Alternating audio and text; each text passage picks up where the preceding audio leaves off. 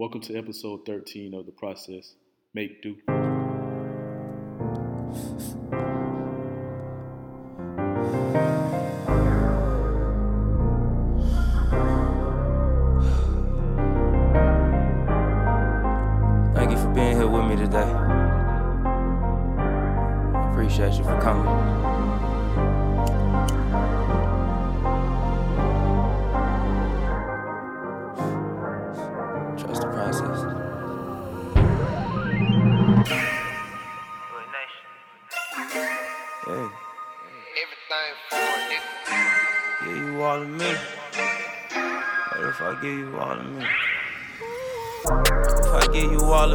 I get all of you? If I told you I'm anointed, could you see the proof? Give my heart and soul for you when I'm inside the booth. Feel my love, feel my pain when I'm inside the booth. Would you switch a change on me if you knew the truth? Knowing I ain't the same person that was introduced. Thank the Lord, cause I don't look like what I've been through. Here's a letter to you. I'm back again. Jesus on that cross, I had to rise again. Time to get my blessings, time to get my blessings. I had to live my life, I had to learn my lessons. I had to keep that smile, but deep inside I'm stressing. Just trying to keep my spirits from that deep depression. It's time to tighten up. I put my pride down and pick that Bible up. Welcome to episode 13 of The Process. I am Quavon Taylor. I am Monte Martin. Uh, today we have Dr. Brandon Allen on the podcast. Welcome to the podcast. Not yet, not yet, not yet. We getting there. We getting there. We get there. We making progress. Uh, tell the people where you from, man. How y'all doing? Uh, so as he said, my name is Brandon Allen. I'm from Portsmouth, Virginia. Um, the seven five to be exact. You know, we encompass all of that. The Norfolk, Virginia Beach, Suffolk, Chesapeake, Newport News, Hampton, that whole area. When we say the seven five, is what we mean. Um, I'm a doctoral candidate here at uh, Purdue University. I'm working. I'm finishing up my doctorate degree uh, next spring. So this upcoming spring, when I'm in, uh, I was in the Department of Agriculture Sciences, Education, and Communication. That joint changed since you left now, Monty. It didn't change the name. I see it and changing them. So, uh, how was it growing up in the 7-5 in Portsmouth? Man, you know, um, it was it was it was difficult. I say that much. If I had to describe what it was difficult, I mean, you have so many different things that you have to be cognizant of, and you know, from my own childhood, you know, I'm I'm I'm, very open about like what my childhood was, so I'm i I'm gonna speak openly and candidly about it. You know, my mom, she was a drug addict. She she struggled with drugs and drug addiction, uh, and you know, some sometimes we, we hear the stories about what, what it was like when she was pregnant with us. Um, and so it, it wasn't pleasant, you know, from from childhood, it wasn't pleasant. And it's funny because I just had this conversation with my girlfriend the other day. You know, I actually like kind of broke down to my girl about like what it was like for me to grow up. And so I was tell I was describing her. I mean, we first we was living with my mother, and we had went to Maryland, and we we know as, as little kids, you know, we me and my brother we like three years old. I have a twin brother. Uh, we like three years old, and we going to Maryland to go and she, to go visit my grandma. And I remember like we were sitting at the night before we were sitting at the table. You know, they had a birthday cake for us and all that stuff. I think it was around my time for my birthday or what have you. And the next morning, we're getting like we're getting up. My mother's getting up, and she's like she's ready to go. And so we're thinking we about to go with her. She didn't tell us anything. Went the whole driveway up there. We don't. I don't remember her ever explaining to us that we was going to be staying. And so she literally just walked out. Her and her boyfriend that she was dating at the time literally just walked. Uh, my grandma's house was getting in the car. My brother went chasing after her, and um, she just left me. And you know, at, at that time, man, I was like, I, I walked my brother back in the house, and I'm trying to be mature about the situation at three years old, trying to like comprehend that our mother just left us, right? We wouldn't go, and who who knows the next time we're gonna see her. And so just like so being in in that space and that environment at a young age and having to deal with that at a young age, and then at this time we didn't know who our father was. We didn't know who our father was until we were like seven years old. And so the period between three and seven years old, only people that we know, only family that we knew about, other than my brothers and sisters that we that my mother had, was my aunt and my grandmother, and they took good care of us. You know, my aunt she was like the authoritarian. She made sure that we knew what we needed to know. Like when we got up here, she was said. I remember we had this conversation. Me and my brother had a conversation with her over spring break. Actually, she told us she was like, "Man, when y'all came to Maryland, y'all didn't know how to spell y'all first name. They were like they tried to put us in school in a preschool, and they wouldn't accept us because they said we didn't know our we didn't know how to spell our name. We didn't know nothing. Like we we had no type of skills whatsoever to be in school. Wow. And so she had to like. I remember she said, "Man, she made us sit." I, I, I remember this. She made us sit in front of a, uh, a radio. She bought the hooked on phonics set, and she made us sit in front of that radio for hours, learning how to learn our ABCs, learning how to spell, all this stuff. Like she really put in work to make sure that we was ready to be able to go to start school the next year, because they, they they really was not going to let us go, go to school, and so you know, we're dealing with all of this at like, and no doubt that I'm quite sure that my mother probably used drugs while she was pregnant with us, um, and that probably slowed our development down some. But when I when I, when I think about it, though, it's just like I went from that to where I'm at now. Like, like that's, and I always I always got to remind myself that it's like you I came a long way, but you know, she really put a lot of value, uh, a lot of values into it. She was like well, you need to uh, always treat. She, I mean, she always had to say treat other people the way you want to be treated, and, and that sparked a, lo- a little bit of interest in me. She was, she's always make sure that we was of good character. That her main, her main focus was make sure that we were smart and that we had good character. She made sure of it, and so I always appreciate her for that. And like she, I look at her as, as my as my mother, really, because because of what she did for us. My grandmother, she was always there for us as well, um, and she made sure that we was good. Like, and then I remember even when we was living with my aunt, like a couple of years later, we went down down back down to Virginia to go pick up my little brother, you know, and we actually went to pick them up from like uh like a drug house. And then we and we had to leave my other sister down there because my sister didn't want to come. She didn't want to separate from my, from my mother. So and then, then like a couple of years later, we went down there to get my sister, and she was standing with some uh some friends of, of my mother's or whatever uh, that was taking care of her and stuff like that. So we went out and get her. So it, it was a lot of of that dealing with that, understanding that your mother's on drugs, she's not fit to to do much, and we have to go basically rescue all of our siblings from around her. And then I mean when we got back to me and my brother, once me and my most of my brothers and sisters got to Maryland, it was five of us. Like one of my sisters was already there before me and my brother got there. And then you add in my little brother, my little sister. So it was five of us. And that's a lot for people to have to take care of that ain't their children. And so I remember my aunt did this search looking for our father. She knew the name of our father. She knew she he was in the Navy. Uh, I remember. I think she sent like some letters around trying to figure out who, uh, where he was at and stuff like that. And eventually, she got a hold of him. And she went and uh, uh, contacted him. They he came. We met him for the first time. I remember our first time we met our father. We, we went to one of his his buddies' houses who lived in Maryland. He took us out to uh Shoney's. I think I don't even think they got Shoney's around here anymore. But he took us to uh Shoney's and we sat there. It was the first time meeting him. He was, I mean, we didn't know much about him. All only thing we knew was his name was Terry Allen. I remember what's funny is it was a football player that played for the Washington Redskins at the time named Terry Allen. And I and I swore up and down that that was the Terry Allen that they told us was our father. like I swore up and down that I was there, but it, it wasn't. They got the same name. So I mean, we went back to live with our, our father. It was drastically different, you know, because my grandmother, I ain't gonna say she was like wealthy, but she, like, she she took care of money. Her and her husband took care of money, and my and my grandfather.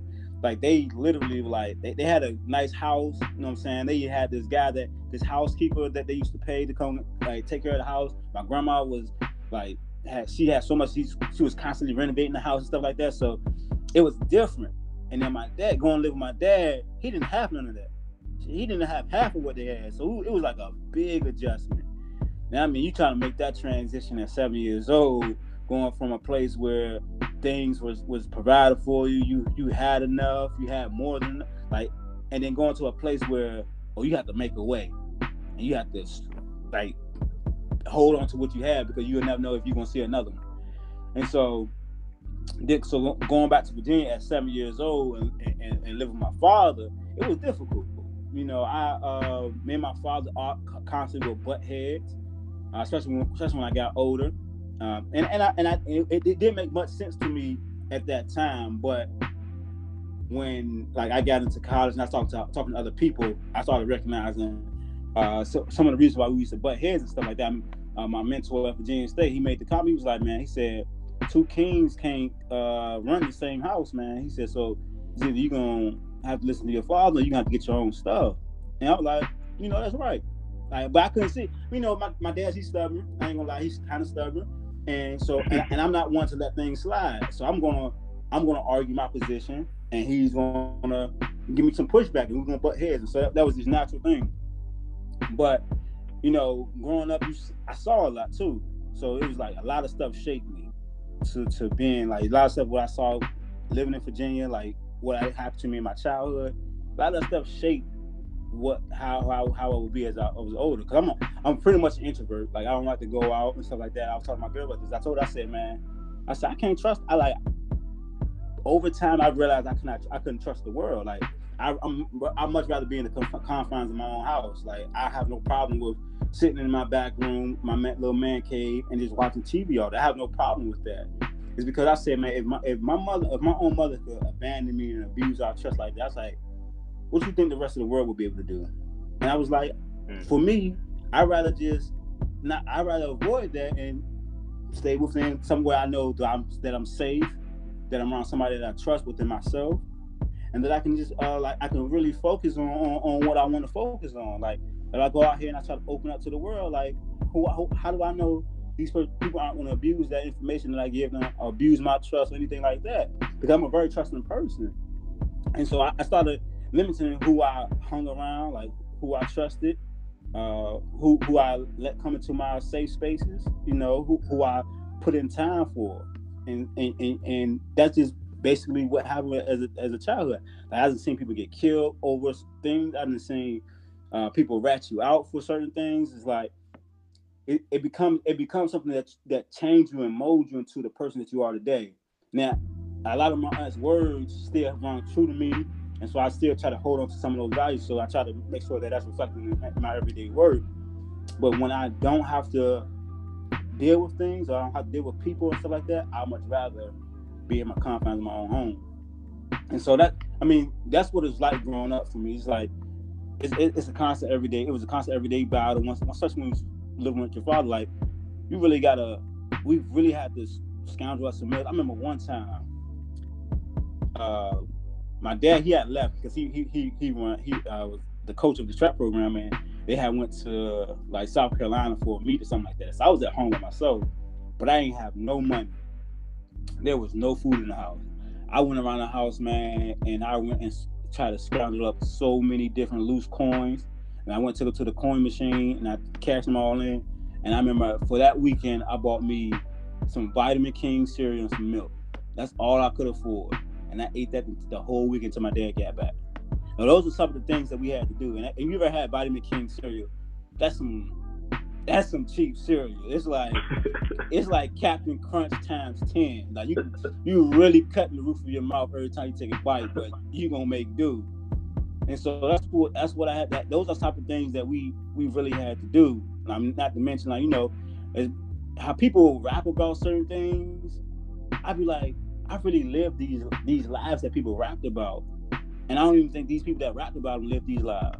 And it's like, and but people I don't I don't carry that image. I don't try to do any of that stuff. And so people would never know. People would never know like how hard some people really have it. Like how people really are affected by drug addiction and stuff like this. Like it's like I remember J. Cole was rapping about it one time. He was like how people don't really really recognize like what drug addiction means. Like and he could tell you because he's seen it from his own mother. I I, I got it and like and, and but most people would think that oh you you live you you probably live with a spoon fed in your mouth or something like that. No, no, I had a man. I had it. Me and my brother, me and my twin brother. I can say we had it rough. We had it rough, and we made do. Yeah, I'm, I'm I'm grateful for the struggle, but dang, I always feel like man, sometimes that struggle probably was too much. Yeah, it could be overwhelming. You kind of touched on a lot of things, you know, that you went through growing up in Portsmouth, growing up with your dad. What was one thing that sticks out to you, you know I'm saying, that you had to overcome, you think, to get to, let's say, college? You know, what was that? What was a barrier or something you had to overcome? Um, I think it was just more so belief in myself, uh, belief in, in that I could do something. You know, that imposter syndrome. I, like at that time when I was younger, I didn't know what it was. Um, but I rem- I remember, man, going into in high school, man, I literally was just stinking up the joint. Like I really, I wasn't going to school. I mean, I failed art in high school. Failed art because I used to I used to skip school all the, I used to skip school all the time. Like school was not a priority for me. Like I just didn't see myself like being a part of education. Like education, I always felt like it was it was against me. Like even when I try, I remember I was in this class and it was a it was a U.S. history class, and I like I remember I I, started applying myself. I said I'm a, I'm a, I'm a, I'm gonna do good in this class. I'm gonna do good in this class, and I really was doing good in that class. And I remember it was this, I had studied for this test, and I was studying right before the right before the test happened. And then I put I put the, my study materials underneath my desk. I know I, I took the t- I took the test and whatever, and, you know I'm saying I, I passed. What ended up happening though was the kid behind me ended up take like taking the test, taking like my study materials under my desk, and he was trying to use it to cheat. And the mm. teacher called him, and I didn't even know because he's sitting right behind me, and I saw and I saw her grab one of his papers from out from out of his lap, and I'm thinking he had his own paper, but it was one of my papers, and she ended up giving both of us an F. And I'm like, how you gonna give me an F? Like I didn't even know the kid had my paper. Like I sat there and studied.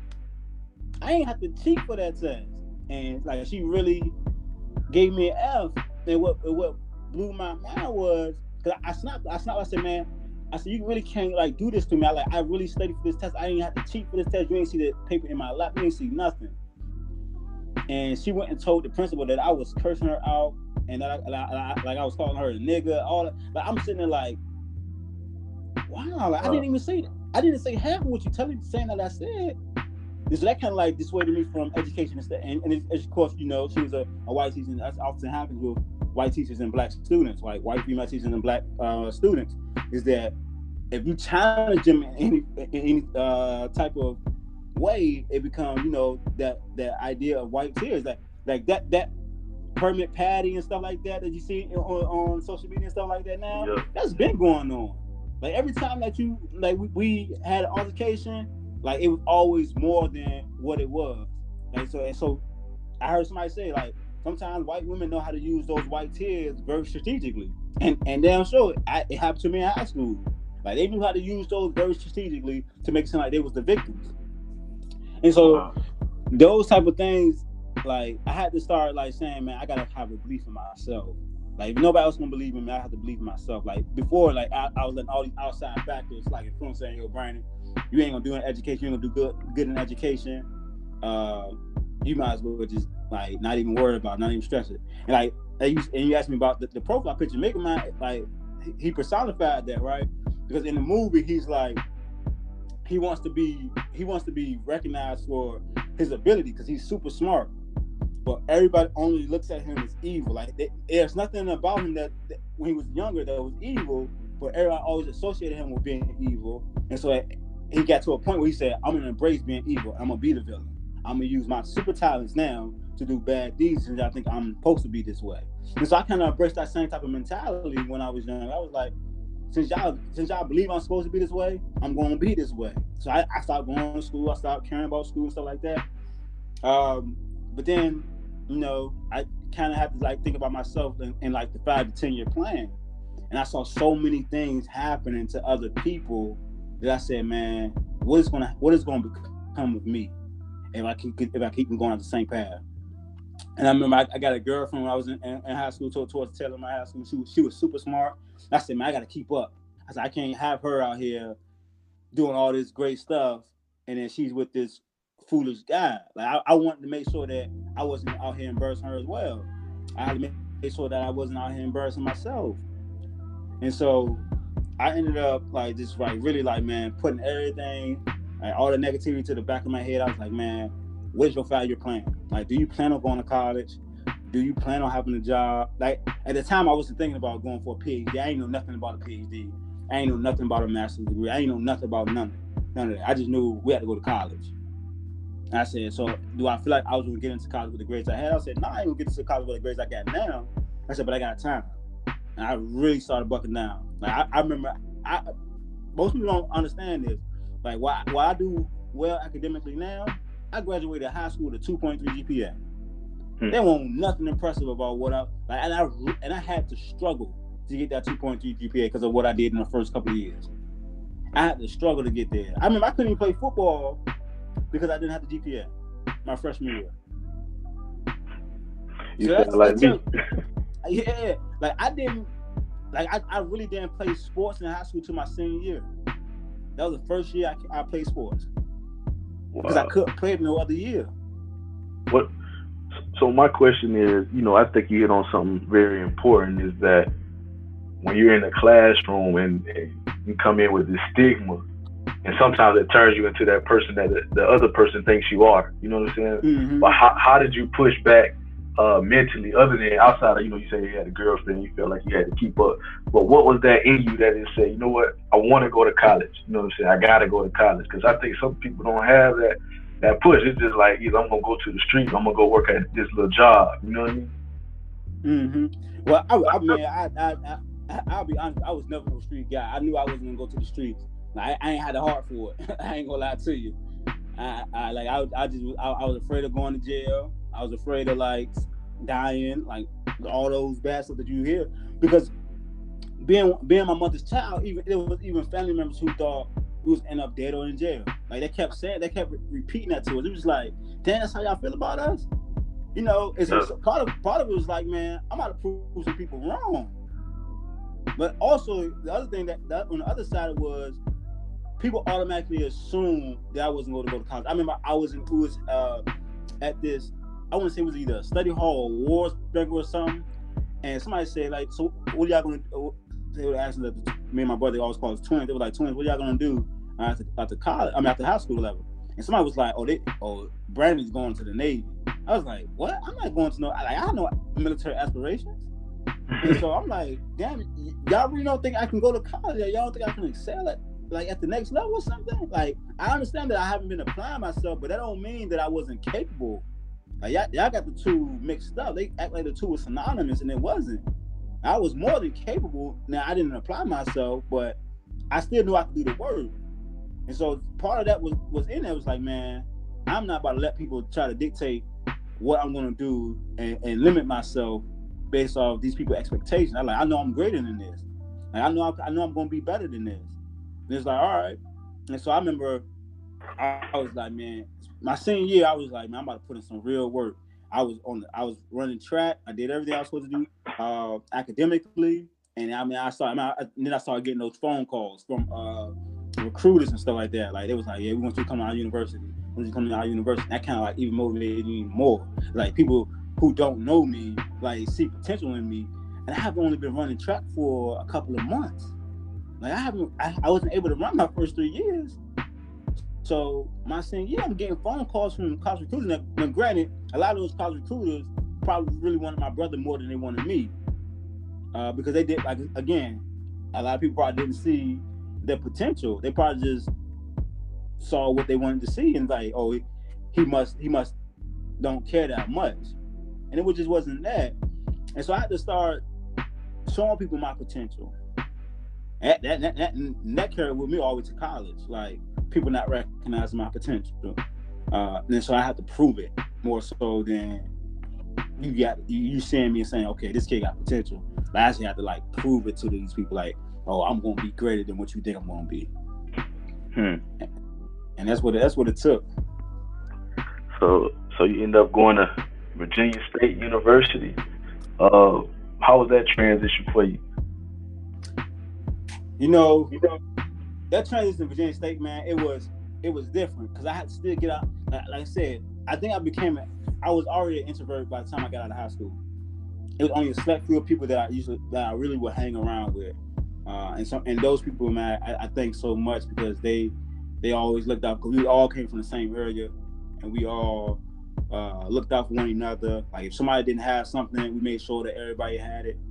Uh, if somebody was uh, out of something or somebody needed some help, we made sure that they got it.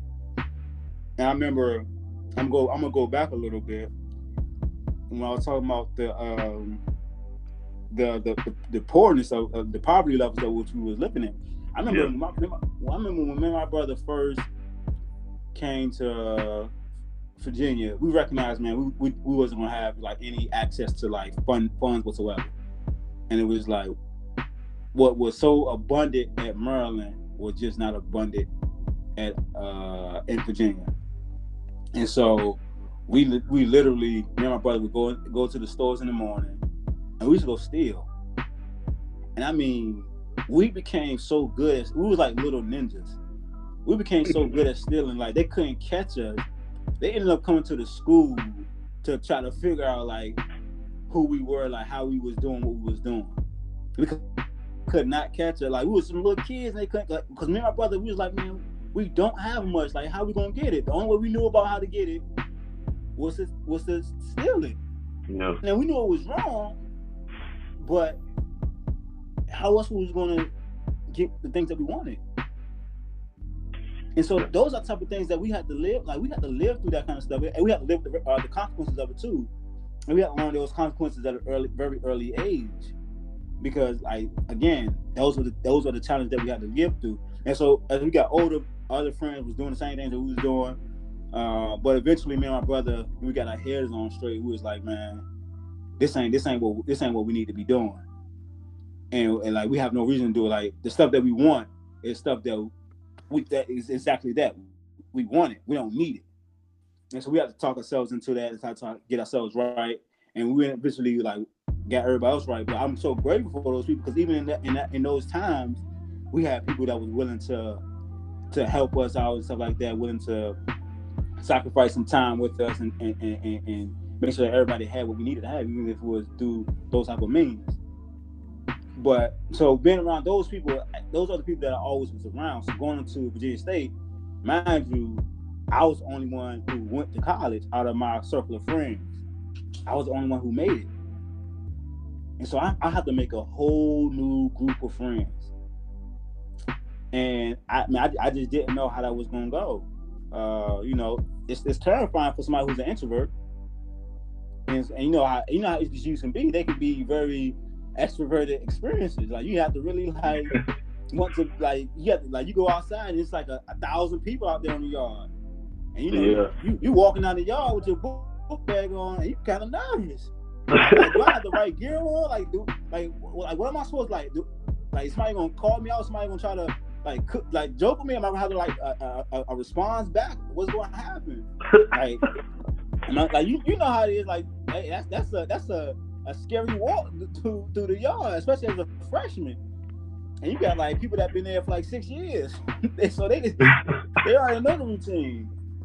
And so I'm um I'm I'm I, I, that transition made like it, it made me man up a little bit about like trying to develop something outside of like what I was used to. It got me out of my comfort zone, if you will. Got me out of comfort comfort zone academically. Got me out of my comfort zone like as far as like living arrangement. Like I had to be responsible for myself. You know, wake myself up, uh, going to classes. Like I ain't, I, I don't have my. They not they're not sending my report cards to my parents and stuff no more. Like I'm responsible for my grades. I gotta make sure that I'm putting the grades that I want. Make sure I hold myself accountable. And I ain't gonna lie, my freshman, my first semester, that was kind of rough. That was kind of rough. I was like, I mean, I used to go to class. Like it, it was, it was, a, it was adjustment because one, I run in track. Track practice was starting at 5:30 a.m. We never had 5:30 a.m. practices in uh, high school. I mean, I tried. To, I mean, I tried to sneak one time. I was like, I'm gonna, sleep. I said, I'm gonna sleep. I said, it's fine. I said, I ain't gonna make it. I'm gonna sleep in. 5:32. My coach called in my room. Brandon, where you at? I was like, dang. So I had to run out there, take the consequences for being late, and still do the workout. I was like, all right, something gonna give. I, I'm gonna, I'm have to keep, uh, either make that adjustment to get up on time, or I'm gonna keep facing these consequences. I like, but one or the other one to, one or the other got, one of them got to break. And so I ended up, uh, like, I started I started getting back into that routine, but it, I, I recognize it was also costing me too. Because I used to try to stay up late, you know what I'm saying? Try to stay up late, watch TV or, or, or try to hang out with people. And, you know, I was tired in class. Like I used to be, even if I sat in the front row of class, I mean, I was in the front row of project science class, and I would be in that class not at all because I wasn't getting enough sleep. I didn't know how to adjust my schedule. I, I just was lost in the sauce. So my first semester, I had like a 2.5 GPA. And I said, nah, B. I said, we're not gonna do this again. I said, we're not about to do what we did in high school. I said, we're gonna get it together ASAP. And I mean, from that point on, I said, man, if it ain't a 3.0, I am failing. And I kept that mentality. I said, man, if it ain't 3.0, I'm failing. I said, because we not about to do and struggle the way we did in high school. I said, because people you did not even make it here. Like people, own family members who say, oh, you're gonna either end up dead or in jail. No matter and no matter how good we, we was we was doing, it was always the the consequence. You either dead or in jail, dead or in jail dang, that's a bit more. But like my options are limited. Like that's why you that's what you feel about me. That's not my options. That's what you feel about me. And so I I just had to step. I said, man, B, we're gonna we're gonna prove everybody wrong. Even uh, but even in that mentality is wrong. Like even that mentality saying I'm gonna prove somebody else wrong. That's damaging to, to your own psyche because you're not doing it because you believe in yourself. You're not doing it because you you want to see yourself do better. You're doing it because somebody's telling you you can't do it. And so I, I at some point in time I had to make that adjustment too. Is like we're not worried about nobody. We're not doing this for nobody else. Because the moment those people start telling you you're doing wonderful, are you gonna stop? Like no. You gotta be able to say, all right, what are you gonna do it for yourself? Like when are you gonna start saying, I want to do this for myself because I want this in the future? or I want to be able to say, or I want to go here in the future. I want to be able to have these opportunities in the future. And it took it took some people to, to, to wake me up to that. I, I, had got mentors when I was at Virginia State University. Uh, I had people who I wouldn't even consider a mentor, but they dang sure was giving me advice. Some of some of it was bad, some of it was good. Uh, I remember um, I had this one professor, Dr. Conrad Gilliam. I'll never forget him. This man, I used to wear do rag. This was the do rag era, so I used to wear do rags to class and stuff like that. And he used to be like, man, he said, why you keep wearing do rag to class? He said, man, you ain't gonna he said, you ain't gonna find no professional wearing do rag to their job. He's like, why you keep wearing do rag to class? I was like, you know what? I, I didn't think about it like that. I was just thinking I'm I'm trying to be young. You know what I'm saying? He's like, he's like, I get that y'all want to be like in y'all embrace y'all culture and stuff like they said, but you know, you're at HBCU. This whole place is your culture. Like embrace that. You don't always have to embrace like certain stereotypes. Embrace the HBCU experience. Embrace what we what we stand for as HBCU, and that was that was partly true. Uh, and so I, I had to recognize that too. So all these things were like happening at the same time. You know, you never can like really sit in the when you in the moment. You rec- you don't recognize these transitions happening. It's like when you go back and reflect on, it, you be like, okay, I see where these transitions were occurring at looking back on your one of the questions you answered, you told me about uh, how you you talked about uh, how you used to go in the stores, you know what I'm saying, pick up things. I want to know like what was the thought pattern like thinking if you ever got caught, like what was the consequence? Like what was the what was the thought pattern that went through your head? Like, man, I had to do this, man. You know what I'm saying? Like, what did you think of? That's true. Um, you know, when you in the moment, you really ain't thinking about the consequences you don't really think about the consequences to like the consequences actually actually about to happen. And I'm gonna give you I'm gonna give you an example because that, that almost was a that almost was a thing. Uh, I had a we we we went this was when we was in high school. We went to the store. We were skipping school. We went to the store. We was like, we we got to get some stuff that we gonna eat for the day. Like it was a it was a bunch of my boys and us skipping school. So I mean, when I say we was good at it, I mean, we it was like hot pockets, chicken. Like it wasn't small food. It was like whole meals. And so, me and one of my other buddies, we we and we got everything that we needed. And there was a third buddy that was with us, and like he was a little nervous, and he was nervous because he didn't want to get he like he didn't want to get caught alone. And so they my, my one of my my other buddies tried to help him out, and I remember I went down the other aisle, but I saw the lady peek out of like the where they do the cutting the the meat set and stuff like that, the, the deli section, she, she had peeked out from around the corner, and I saw her peek out, but I was already down the other aisle, and she had saw the other guys, and so this dude was was trying to get away. He ran down my aisle, and I and I turned around. I said, "Oh my god!" I like you about to get us both call. I like I she, and she ended up she didn't recognize that I was with him until like he said my he tried to say my name. And so I went around I went around the corner. He went he went I went right. He went left. And then it was somebody it was a manager coming from behind the front desk. She actually ended up running past me, and I was like, by the grace of God, that was the most luckiest stuff thing ever because she ran slammed like she did not know that I was with them. She didn't know anything. She she walked literally right across my face, and I ran out that daggone door and I ran across that parking lot and I ran all the way home. And it was like, man, and you, at that time that's when you think that's when that's when you start thinking, what the heck was I thinking? Like, why was I in that store, like stealing and stuff like that? Stuff I don't need. Like, why I'm not in school? Wow. Like you don't like you really not think about the cost, but you just think about what you want. So, so, so- so, at what point, at what point did you recognize? Okay, I'm doing wrong now. I can't live my life like this. I gotta do better. At what point in your life, like what experience changed you to the man that you are today? Because now, uh, you working on your PhD. So Yeah. I mean, so it's Yeah. like, I, I, I mean, I mean, it's it's a, it's a big jump because you coming from poverty, you coming from nothing to now. Okay, man, I'm working on my PhD. Like, I mean, I know that it gotta hit you somewhere where you gotta pat yourself on the back. Like, man, man, I've been through a lot, man. You know what I'm saying? Like, but what point? What what changed you? What at what point did you think I need better for myself? You know, that's a good question, man. And I don't know if it was uh, one particular thing.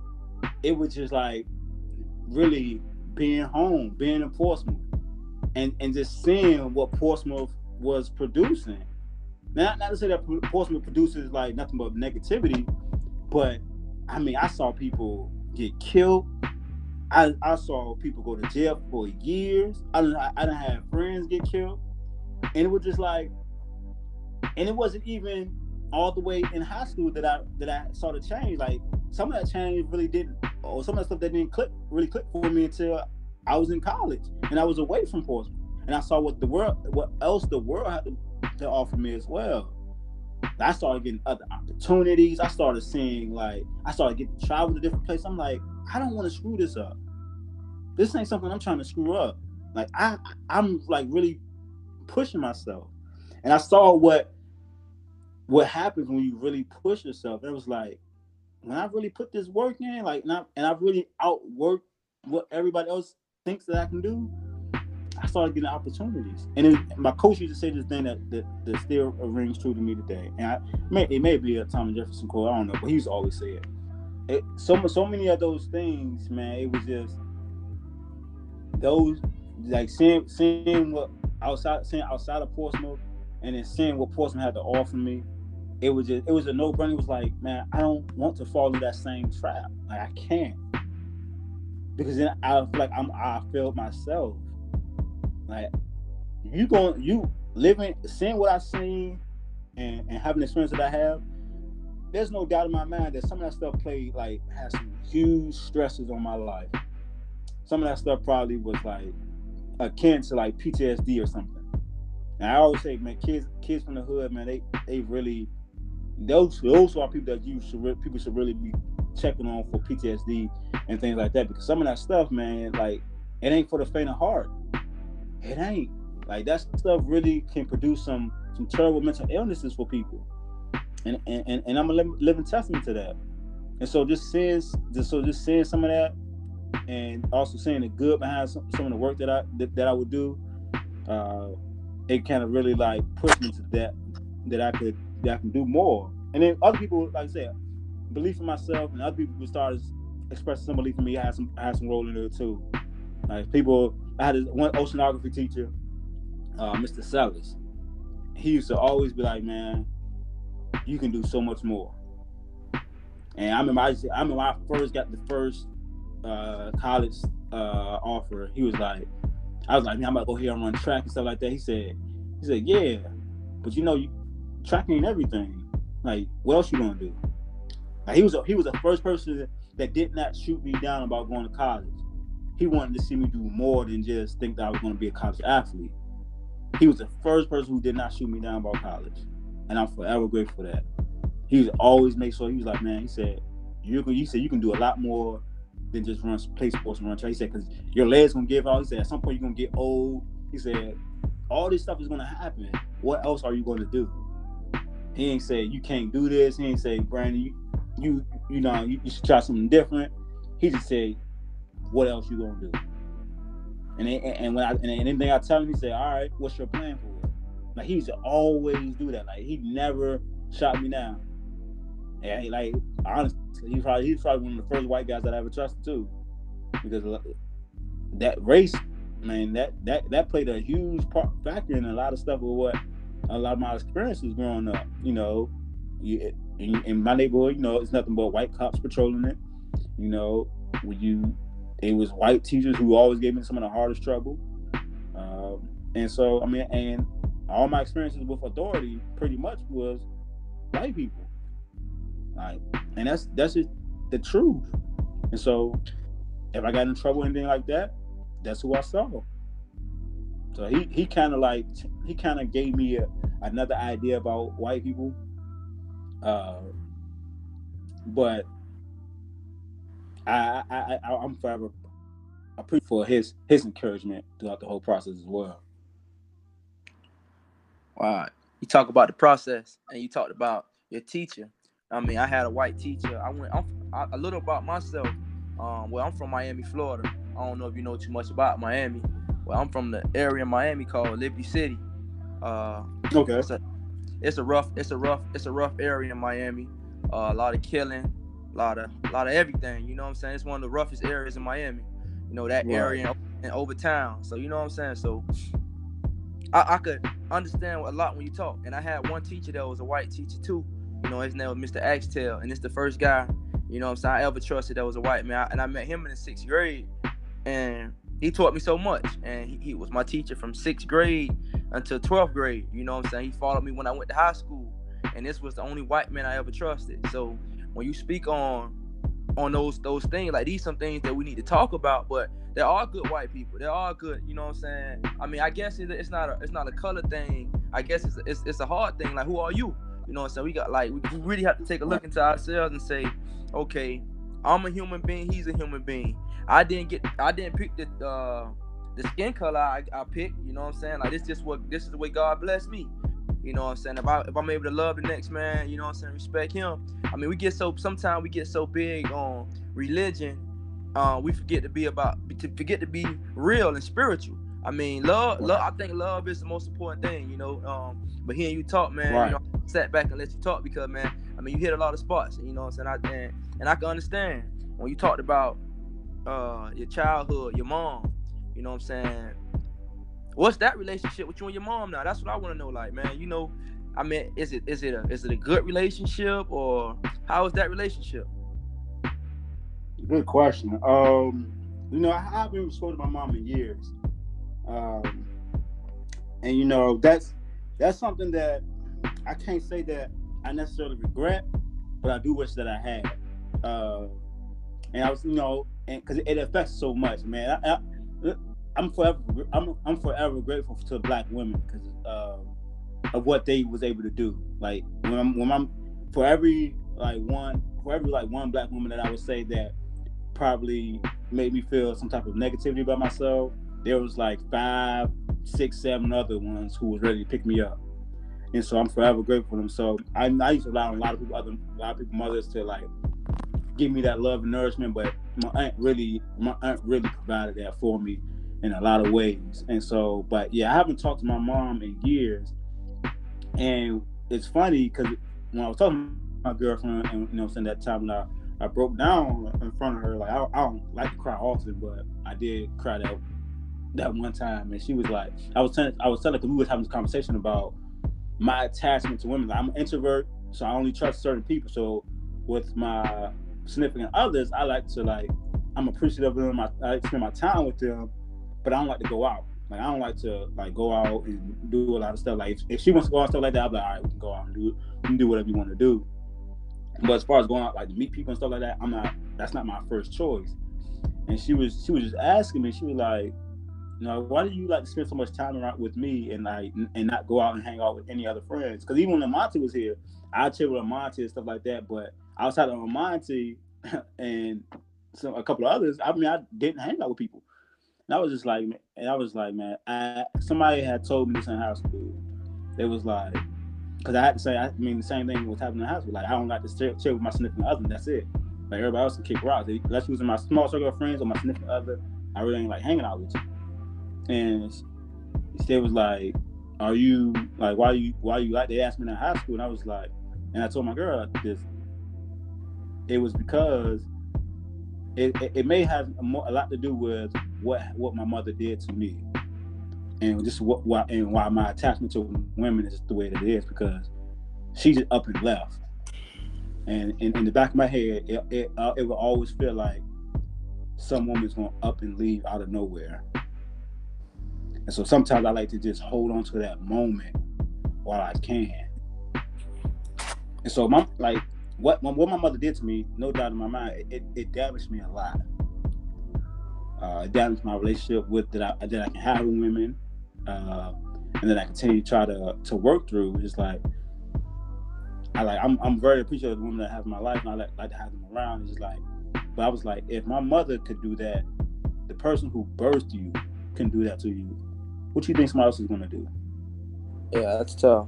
So that's, that's tough. So I'm, I'm, always I'm always like I'm always scared. And she you, you can ask my girl, I'm always scared that she's gonna leave. I'm never gonna have the chance to say goodbye.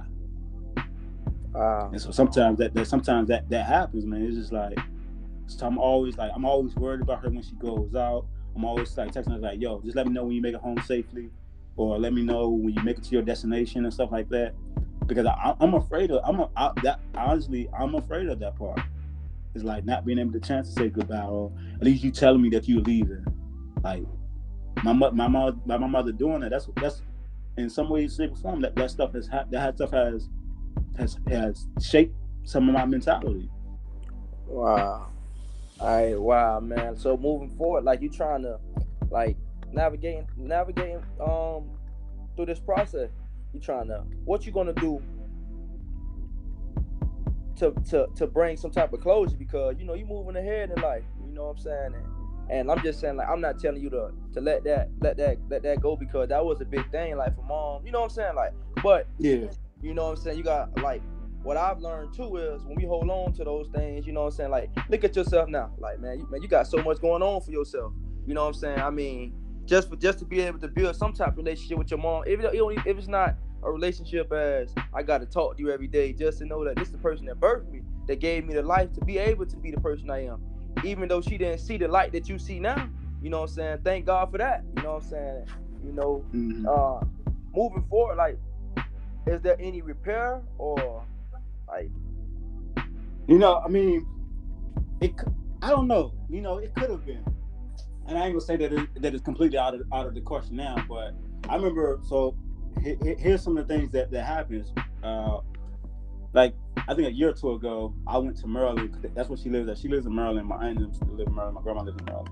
I went to go visit my uh, grandma and them and, uh, for Christmas one year, and my my aunt had told me. My aunt knows she knows I don't have a relationship with my mother and my aunt had told me that she had told my mother that I was in town uh, against my wishes, and and so she had said, "Yeah, I'm, I'm, gonna come, I'm gonna come past and whatever." And she never came. I was there for a few days. She never came. Now you would think that, that the son that you haven't seen in years, you would be excited to go back and see. She never came.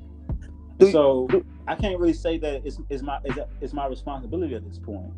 I can only say that, you know, I'm about to be 30 this year, and my mother's been a part of my life about three, maybe four years, and I made it this far. And like I said, my aunt, my aunt has given me so much love that me not having my mother's my mother's apology, my mother's forgiveness, or my mother uh, asking for forgiveness, I'll be, I think I'll be fine with that. And I mean, I'm, I'm not the only one, man. You gotta remember other dynamics it happens then too. Like when we talk about absent fathers, I mean, I'm quite sure that there's a lot of people out there who probably wish they had their father in life, but it's not gonna change the fact that they didn't have their father in life. And they they they been they done pretty well. I think about um, uh, LeBron James. He's one who's had more of his mother's love and affection more so than his father. And he, man, he turned out excellent. I'm no LeBron James, but the kid is. I mean, he's done done marvelous. I mean, in other aspects, I'm quite sure he probably wish he had his father and stuff like that. I'm quite, I'm the same way. I, I wish I had my mother's love, but it's not gonna it's not gonna stop the, no train from from going. It's going. I'm gonna keep pushing. Like I wasn't. Like you know, it's, it's the old old saying, out of sight, out of mind.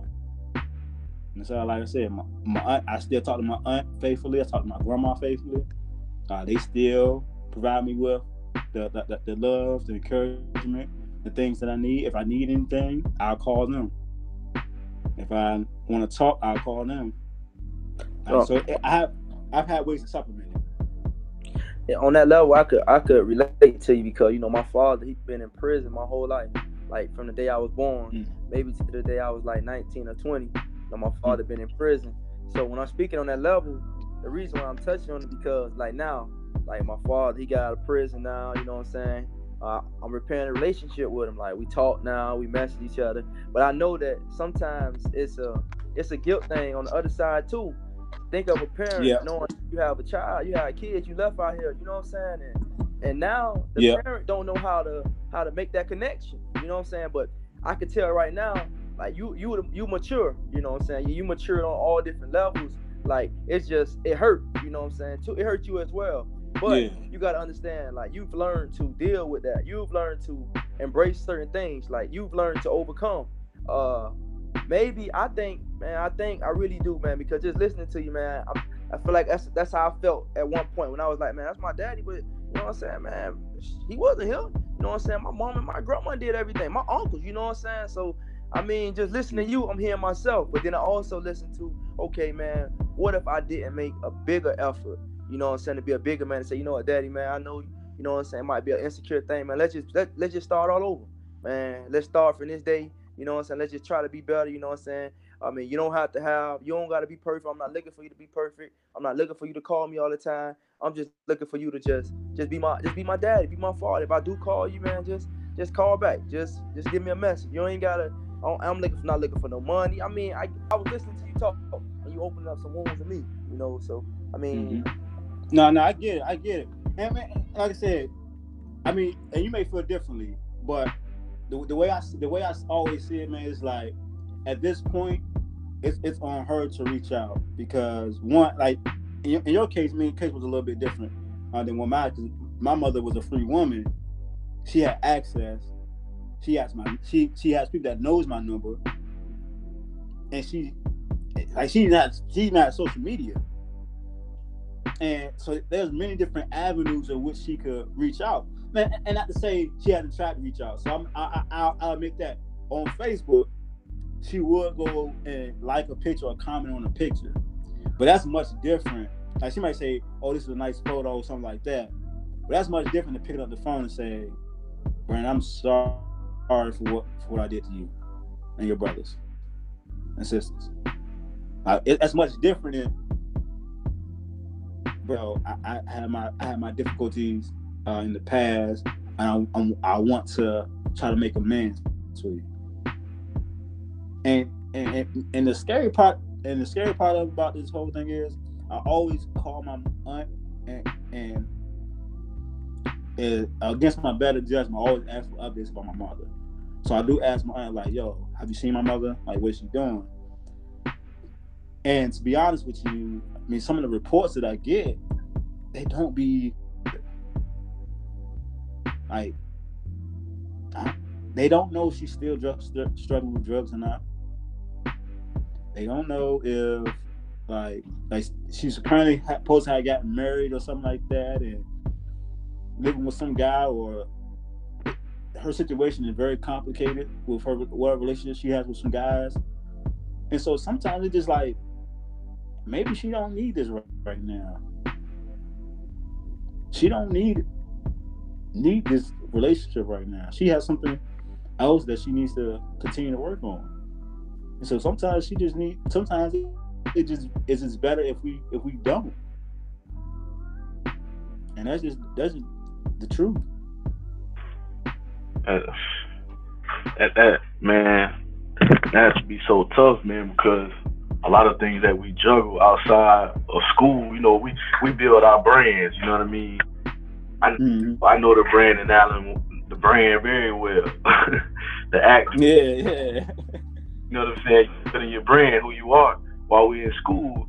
But outside of school, we also have this brand. We also have this, this, oh, like you said, the imposter syndrome. This person who we really are outside is what made us that person. Man, it's hard to juggle that while also building your brand at the same time. But how did you? How are you building your brand now? How are you moving forward? You know what I'm saying? Amongst having all these other issues outside of school. you know, um, I try I try to limit I try to limit myself now to like those outside of school type of issues. Um, as much as as much as I should, I should call my dad more often, uh, but I don't. Uh, and, and part of it is because I don't want anybody to tell me any bad news. I know my dad's had some issues with his hoes, um, and so and he, he he's not very he's not a very open guy, so he's not gonna really like open up about it. So my brothers and sisters, brothers and sisters tell me, and so sometimes I just don't want the bad news. Sometimes I just I want the peace. I want the the relaxation. Like you know, sometimes you just you just tell yourself, "Oh, everything's fine back home," just, just to make yourself feel better. Uh, because you know you got you still got you're not at the finish line. yet. You're not where you need. You're not get to where you need to go at right now. And and so right now, my man, my brain, you know, as, as you know, Monty is is focusing on really just like making sure that we do better as a we do better as a society. And so you know, we do social justice thing. We did the Flint water drive. We did all that stuff. Um, speaking of which, Monty, you get uh, as much as I get all this credit for people all the time. I like, yo, I did not do this by myself. I like, y'all should be thanking Monty just as much as y'all thanking me, man. Like, I know I, I get it. I'm the one that's here, but that man made the trips with me. That man was it, some of these ideas were sparked by him. Like, like he deserves more credit in, in some of these things, and so I do give you kudos for that. So every time they, they do try to mention, I always try to make sure that I say Monty was, was one of the ones right there beside me. Um, but you know, that's that's that's my brand now, man. Just like people recognize me as somebody who's gonna be outspoken, uh, who's gonna really be focused on uh, make sure that we're doing right by by the, our most vulnerable people. Because I, I think that's that's how we gotta look at it. It's the, it's the people, and when I say vulnerable, it's those that society or the system takes advantage of, or intentionally or, or unintentionally. It just happen to be a byproduct. But these are our most vulnerable citizens. These are people that we often look over, and so we need to make sure that uh, they are they are well taken care of. That's the only way we're gonna move as society. That's that's my brain, and, and, I'm quite sure you're aware of that. Um, and so, but as far as like outside of outside of the academy and stuff like that, you know, I don't. I, my brand is very pretty much quiet. Like you, people won't people won't see me out. People won't see me wilding out. People won't see me nowhere. They'll see me. They only way you'll see me is if you come to my apartment. Uh, because that's that's just the way I like it. You know, what I'm saying, like I said, part of it is my childhood. Part of it is what I've been exposed to. So sometimes you just like, man, life has already been too stressful, man. Let me just make it peaceful by just spending hours and just enjoying what I do have. So I try to I try not to take nothing for granted in, in, in that regards. I, I want to touch on something you just touched on. I want to say I appreciate it, but you know, as we started our little initiatives, man, it was never about the publicity. It was just about Yeah. doing the work. You know what I'm saying? Yeah. Like, man, you got together. It was like we just got to do the work. That's how me and Quay are. You know what I'm saying? Yeah. Like, we talk a lot, but at the end of the day, what what we got to show for it. Uh, and so, you know what I'm saying? It was never about that. But at the end of the day, you know, how do you manage being a community servant and also being, you know, a scholar? You know, um, you really just got to make the time, man. It's gonna it's gonna be some sleepless nights.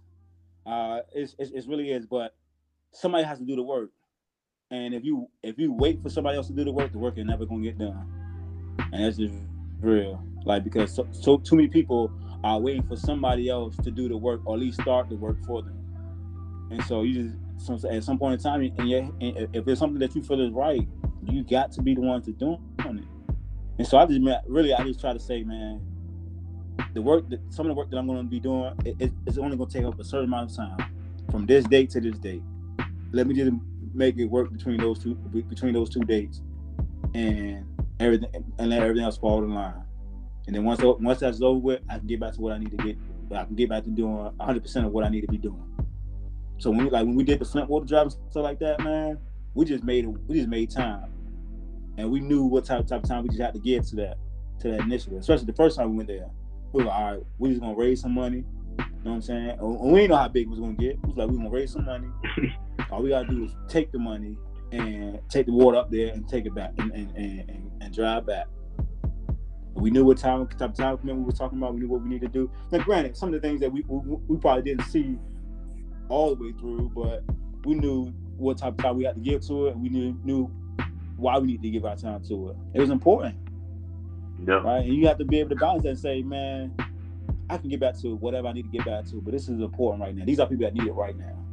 So sometimes, I mean, that's that's what that's what it takes. It just takes people who are willing to like say, I'm gonna put in some work this time. I'm gonna put in some work between these hours. I'm gonna put in some work between these days. And then once again, once this once this is over with, I can get back to what my normal routine. But somebody needs my help now. And the world has to understand that sometimes people need their help right now. So some things have to be put on hold. You're right. If they, don't, if they, don't, if they can't if they can't recognize that, man, you you know what type of character they have. I wanted to ask you a question um, related to your college experience moving from Virginia State to Virginia Tech. You know what I'm saying? How was that experience moving from an HB to a PW? I mean, that, that, that experience, man, really made me pay attention to identity uh, and, and the importance of that. It's like not everybody gets it. And so when you working around with people who who have never like worked with your type of like worked with your identity before, you really gotta make some adjustments into like how you wanna adapt to that. Just like because at HBCU, your identity is important. Your identity is everywhere. Like, and, it's, it becomes so everywhere that sometimes you don't even recognize it is your identity to leave that space. And so, me being me, you know what I'm saying? I, I lived in a predominantly black neighborhood. Uh, you know what I'm saying? High school was uh, uh, uh had a lot of black kids in it. Uh, and HBCU, you know, it's a majority of black kids. And so now I'm going to a school that has the a minimum of black people, right? Like they don't have five, six, seven thousand, uh, seven thousand black people at Virginia Tech. Virginia State does. Virginia Tech doesn't. They have about a thousand maybe, and out of thirty thousand. So that that adjustment, man, it was just like, dang, like you really started to value your identity, and then me being an addict, that was even worse. I was the only black person in my department the only black person. Some people, man, they, they just never had that experience with being with, with, with somebody whose identity is important, and so they they just don't know how to make that adjustment. And, and me myself, I didn't know how to make that adjustment. I remember I, I was walking around there, and was like, man, do I really belong here? Like I'm really at Virginia Tech right now. I seen this school on TV. Like, do I really belong here? Because I had to deal with that in my own self. It was it was a rough period. Um, I, I I I met some good people and I also met some people that I thought was harmful to to my to my well being. I mean, one time I got sick. I was sick. I was out for a couple of days. I came back. I told the guy like, "Yo, I, I was I was out for a couple of days. I, I think we got a test or something coming up. Like, is there anything that I can do?" And he was like, he said, "Well, if you're gonna be sick, maybe you should consider like leaving." Like, he told me that because I got sick, like a, a natural human thing. I got sick, and he told me I should leave the program because of it. Like that's that's how like that's part of what I'm talking about, like about being human. Sometimes minorities aren't allowed to be human. We're expected to persevere and and go through all these trials and tribulations unquestioned. and if we don't, we are somehow weaker than everybody else. I, I mean, I work for USDA. I know, I know some people that, well, they were sick, they, oh, they ain't coming. And in fact, they'll tell you, if you throwing up, don't come in for like 72 hours. They'll tell you. But for some reason, in, in education higher education, they they had different rules for for what we were supposed to do. And if you're a minority, the rules still didn't apply to you. And so my, my, my time at, at Tech, man, it was it, it was I met some good people there. I know some people are still there, um, and they they've done phenomenal work. Um, I, I, know our, our, buddy Tommy Tommy Amar, who uh, who's done work and continues to try to do work with their black men. Um, he's been doing this uh, little conference for them in April. Uh, he's always he's, he's, asked me to come back several times, but I just haven't had the time. Um, and I mean, that's probably I mean a couple other people I probably keep in contact with. But some of those people I'm, I'm grateful for. Dr. Thompson, she was the she was the manager's advisor. She actually wrote my recommendation letter uh, to go. I think she wrote my recommendation letter to get into Purdue. Um, and so she she was phenomenal. She she helped me along the way. Um, and I mean it was others, but that being at a PWI making that transition made me recognize how important identity was. My identity. After uh, Virginia Tech, you went to Purdue uh, with Dr. Esters, and you know he has the mentoring at Purdue program. He's created his own culture within the YDAE pro, uh, program. I know it's not YDAE anymore, yeah. but I will forever hold on to that. Um, so, you know, how was that transition from the master's program at Virginia Tech, where you were most, I guess, more so in a hard science, to your transition to Purdue with Dr. Esters and more of a social science? I mean, I, I feel like I'm, I feel like I'm at home. Um, yeah, when I was in, I was in in my undergrad, and, and, and when I was at Virginia Tech, I was in uh, animal science. Um, but I remember, and I, and I knew, I, I, knew I wanted to do something different. But I remember I went on a job interview uh, after I left uh, after I left Tech, and I was just like, and the guy asked me, he was, I mean, he told me because I did for this uh, extension position he told me he said uh, maybe you should think about doing something with uh, with the youth uh, in youth development. He said because you seem to have a lot of background about that about that. He's saying this is really about beef cattle. Like, and I was like, maybe you're right. But I and worked for USDA for two years before before even making that decision. And I think uh, when I got to when, when, I, when I started like thinking about going back to school, I was like, let me check out Purdue and see what they got to offer. Uh, because um, somebody had put me on to them. They was like, yeah, you should try to contact Dr. Esters. And this is this is at the time when I was like really entrenched in like some of the black scholarly works, you know, Malcolm X, Sada book. Um, I was reading uh, Revolutionary uh, Suicide by Huey P. Newton and others. I'm like, man, this is like some really eye-opening stuff. Like I, I was falling in love with but I was rediscovering my, my, my blackness, my identity, because I had just been in some areas where it, it just wasn't there. And so I'm rediscovering my identity, rediscovering my history, rediscovering so much about myself. Like I said, Malcolm X book is one of the books that that ultimately like changed my life. But um, it was others. Uh, Derek Bell's Faces at the Bottom of the Well was another one, fantastic book. And so I'm I'm I'm sitting there reading all this literature, and I'm like, and I, and all this people were talking about different things, whether it was HBCUs and edu- black education, whether it was mass incarceration and all these different things. I'm like, man, I need to go back to school because I, I, I have some ideas that I want to, to work on. So I get in contact with Dr. Esters and I'm telling him I'm, I'm interested in HBCUs. I'm an HBCU graduate.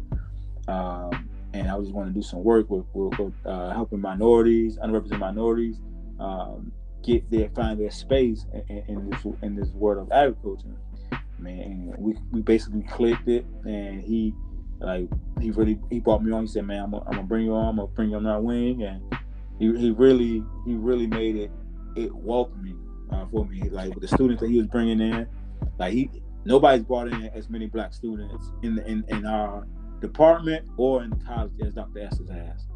Like I can honestly say that uh, he nobody's done more than that, and so that kind of helped like seeing coming into the office every day, seeing people who one went to HBCUs just like me, who had an appreciation for their blackness just like I did. Uh, and they was like they was really about their business. So it was like it was both motivational and inspirational. Like one, because I knew if it was about their business, I ain't want to be caught uh, lagging behind. I was like, these are all black people who are really putting in this work. I can't be the only one not putting in work.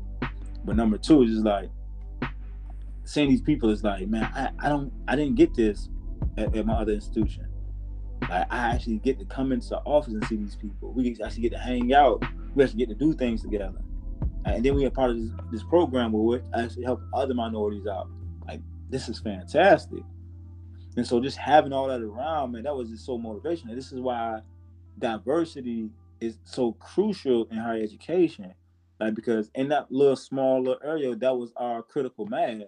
And it meant so much about my own ability, about my own under like my own psyche, my own sense of belonging. Like it meant a lot. And then having a black uh, advisor as well, just like, oh, that's just icing on the cake.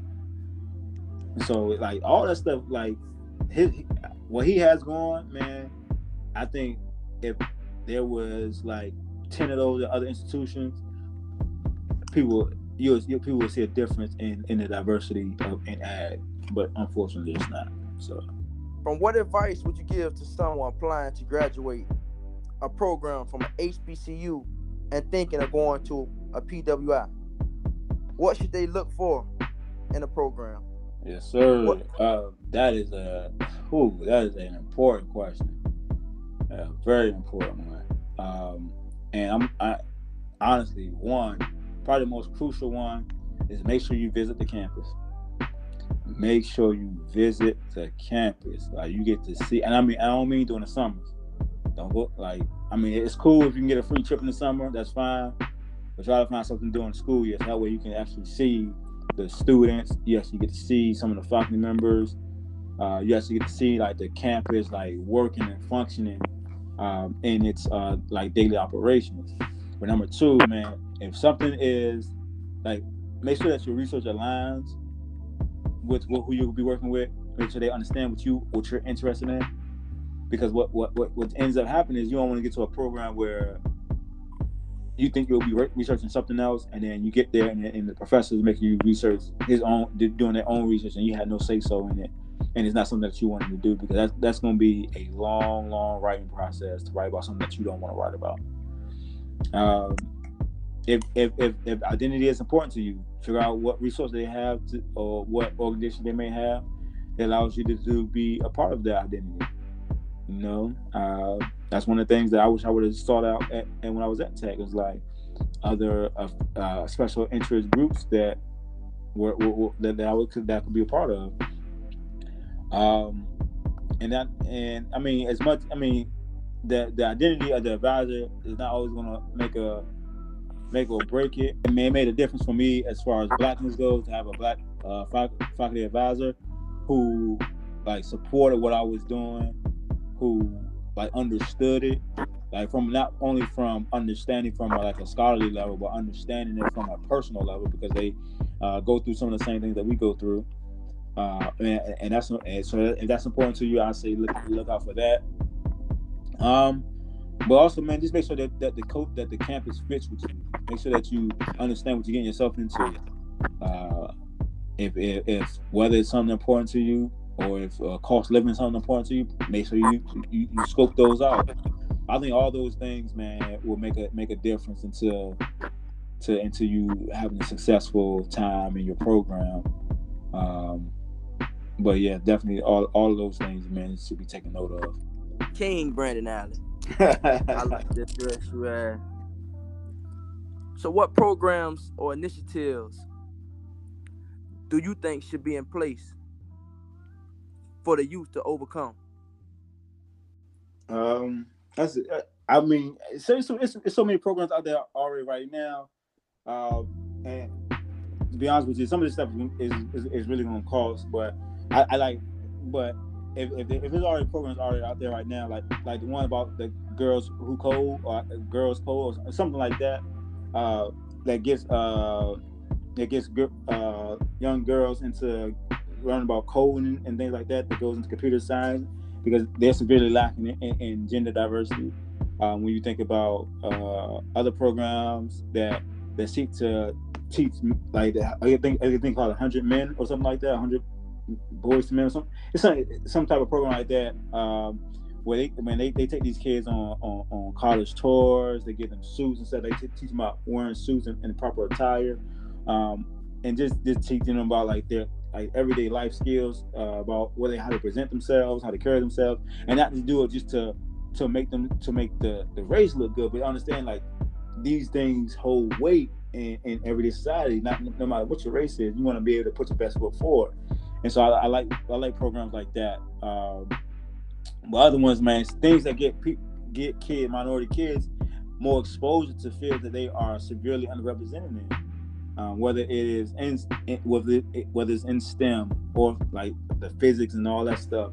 But getting them exposed to that stuff at an early age, allowing them to see the different career opportunities, the different career paths that they can go through uh, when they take on some of these different disciplines, uh, allowing them to to feel like they can actually make it through. Uh, I think, man, so many different ones that you that I can just try to talk about.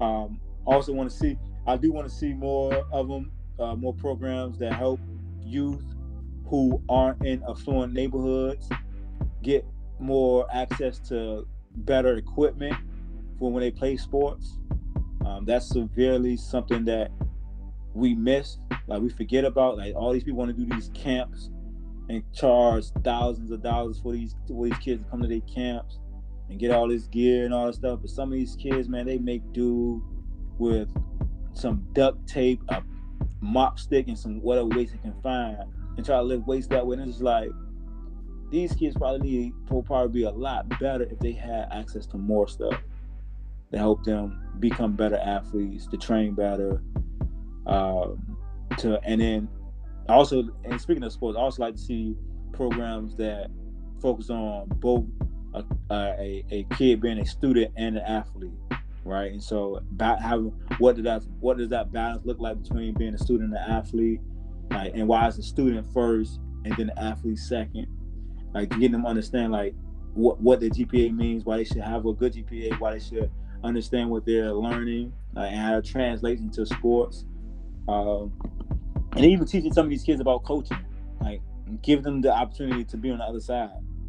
Because at some point in time, some of these kids might want to do some coaching, like they gotta understand like what goes into that. So this programs like that, I think those things will help kids see a brighter future for themselves. Um, and so that way, hopefully, they have a, a mindset like like I was like, man, if this is possible, I don't want to ruin this. And we, we got kids right now who who are so used to being spoon fed things sometimes, and sometimes it backfires. But I think if more kids from areas like where we're from, there'll be I think they'll be a little bit more appreciative of it. I think you'll see a lot more appreciation in the community because I think a lot of things will be happening less in the communities. Um, but a lot of these kids, man, they don't have. That's the thing is they don't have a lot of access to a lot of stuff. They don't have a lot of things that they can do outlets in, and so they they, they resort to you know what bored kids do. Bored kids gonna find something to get into. I mean, I was there. We used to play knock knock zoom zoom on people's doors and stuff like that. That's what we did. That was that was our fun. That's what we had to do because we didn't have nothing else. We didn't have no rec center or anything like that. And so I think programs like that will will, will boost boost some of that. Um, I mean, I, I, would say bring back summer camps. I don't know if people really still go on summer camps and stuff like that, but that again, you got to have money for that kind of stuff, and hopefully we can start putting money back into some of these programs uh, for kids to be able to, to utilize in, in their months off. So, um, those are some great programs. I think, and like you said, there are a lot of programs out there, but I think there's a lot of room for us to start new initiatives. You know what I'm saying? It has mm-hmm. to take people like us just to start it, just to do it uh, when we have time. Uh, what lasting words will you leave with the people? I would say this as, as, as best I can, man. Don't be afraid to make mistakes. Don't be afraid to to take breaks. Don't be afraid to just sit back and relax and, and, and, enjoy what you've done. Uh, because at the end of the day, man, life life is always going to beat you down. Life is always going to uh, give you some curveballs. And if you never ever was able to tell yourself, man, I accomplished a lot. I took a, I, I, I rested when I needed to, or anything like that. When those curveballs hit you, you're gonna feel like you're in a panic mode if you don't take your break, if you don't do what you need to do, and take. And like you said, smell, smell the roses while you can. Uh, I, I myself, I've, I've struggled with mental illness in the past before. Like I feel like I sometimes I, I ran myself into the ground trying to do all like ten thousand things in a week, and ended up like when something happened, don't know how to handle it, don't know how to deal with the curveballs, and so, man, my my main message is, man, as we live, because I know we didn't get to talk about it much, but take care of your mental health, take care of yourself, relax when you need to, breathe, breathe when you need to, go take Go take that drink if you need to go take that drink. Go take that walk that you need to go take. Go go watch that movie that you want to go watch, and then get back to work. Cause listen here, I somebody who struggled with mental health uh, in the past, and who's somebody who deal with anxiety and stress uh, constantly. If I didn't have my breaks, if I didn't do what I need to do, um, I wouldn't be where I'm at right now. I, I promise you, I would not be.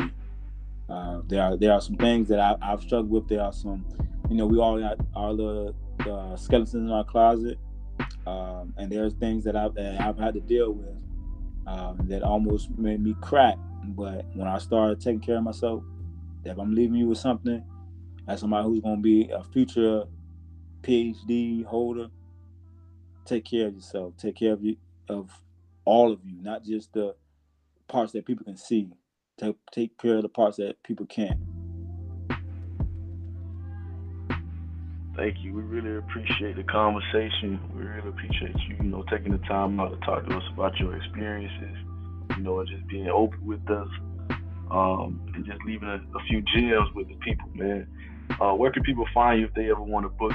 Uh, you know, speaking engagements, just for advice. You know what I'm saying? people, well, first of all, thank you guys for having me. Thank you guys for inviting me. I mean, uh, I really appreciate you guys are doing some fantastic job uh, with this podcast. Like it, has grown tremendously. I was like, when I saw y'all had Child's Boy, I said they got Child's Boy too. Like, sheesh, like they they really doing their thing. But um, yeah, if people want to reach me, uh, they can always email me uh, at Allen three five two. That's A L L E N three five two at Purdue.edu. I'm also on Twitter, uh, Brandon Allen two underscores after the island. Um, I'm also on Facebook uh, as well. So and Instagram b island underscore. If people want to get in get in contact with me, just hit me up on any of those channels. Uh, I'll be more than happy to to help uh, help you out in any way that I can. Um, if you want just want some advice or you want some tips about organizing things or or what have you, I'm more than welcome to to, to, to walk you through that process because we, we we both did it. Um, I mean, I think ultimately, all three of us are doing have done something or are, or are doing something um, in in that arena. So um, yeah, whatever they they if they can answer something for you, uh, which I doubt. I mean, I, I think I can answer it. So yeah. This concludes episode 13 of the process. Be sure to follow us on Instagram, Twitter, and Facebook, and to like us on SoundCloud and iTunes. Thank you.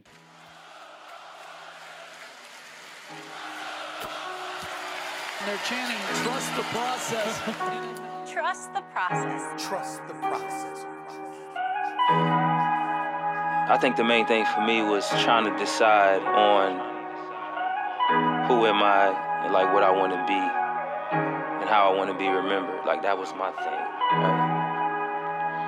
You know, oftentimes I think about like my legacy and like the mark that I want to leave not only on the industry, but the effect that I want to leave on people.